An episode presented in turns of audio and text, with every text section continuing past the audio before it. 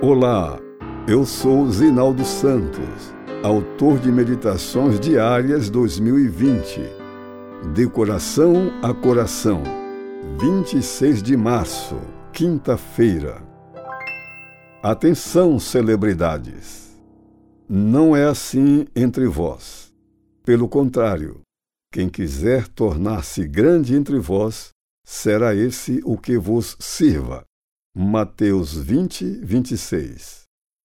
O conceito de celebridade não é novo, existindo como fenômeno social desde o século XV, atrelado aos primeiros passos que a imprensa dava para se firmar.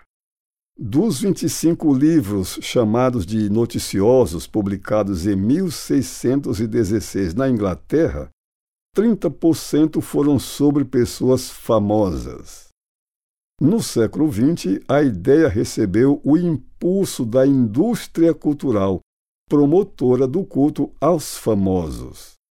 Há celebridades por todos os lados. Nas artes, nos esportes, na política, no empresariado, na comunicação, na religião, na ciência e em outras áreas de atividade. As redes sociais também possibilitam que pessoas comuns tenham seu minuto de fama. Há quem tenha se tornado celebridade sem que jamais tenha se preocupado em viver sob holofotes. Simplesmente estudaram, pesquisaram e trabalharam corretamente, motivados por objetivos altruístas. Como resultado, alcançaram êxito e hoje recebem o merecido reconhecimento daqueles que são beneficiados pelos resultados de seu esforço. Mas há também pessoas que têm trabalhado especificamente para se tornarem famosas a qualquer preço, chegando inclusive a sacrificar valores. Alcançar a fama pela fama é tudo o que desejam. Nos dias de Cristo houve celebridades segundo os dois modelos.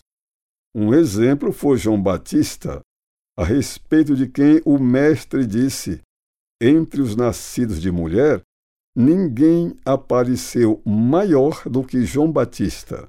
Por quê? A resposta está na humildade com que ele desempenhou sua missão. Mas vem o que é mais poderoso do que eu, do qual não sou digno de desatar-lhe as correias das sandálias, disse, referindo-se ao Messias por ele anunciado. Convém que ele cresça e que eu diminua, foi a resposta dada a seus discípulos quando estes o informaram de que Jesus, de quem ele havia sido precursor, também atraía muitos discípulos. No entanto, a mãe de Tiago e João quis articular para que os filhos ocupassem lugares de destaque no suposto futuro governo de Jesus. A proposta incomodou os demais discípulos que não estavam dispostos a abrir mão da mesma coisa. O mestre respondeu: Não sabeis o que pedis. Explicou o marcante contraste entre sua filosofia e a do mundo e concluiu: quem quiser tornar-se importante entre vocês deverá ser servo. A grandeza verdadeira é a da humildade e do serviço.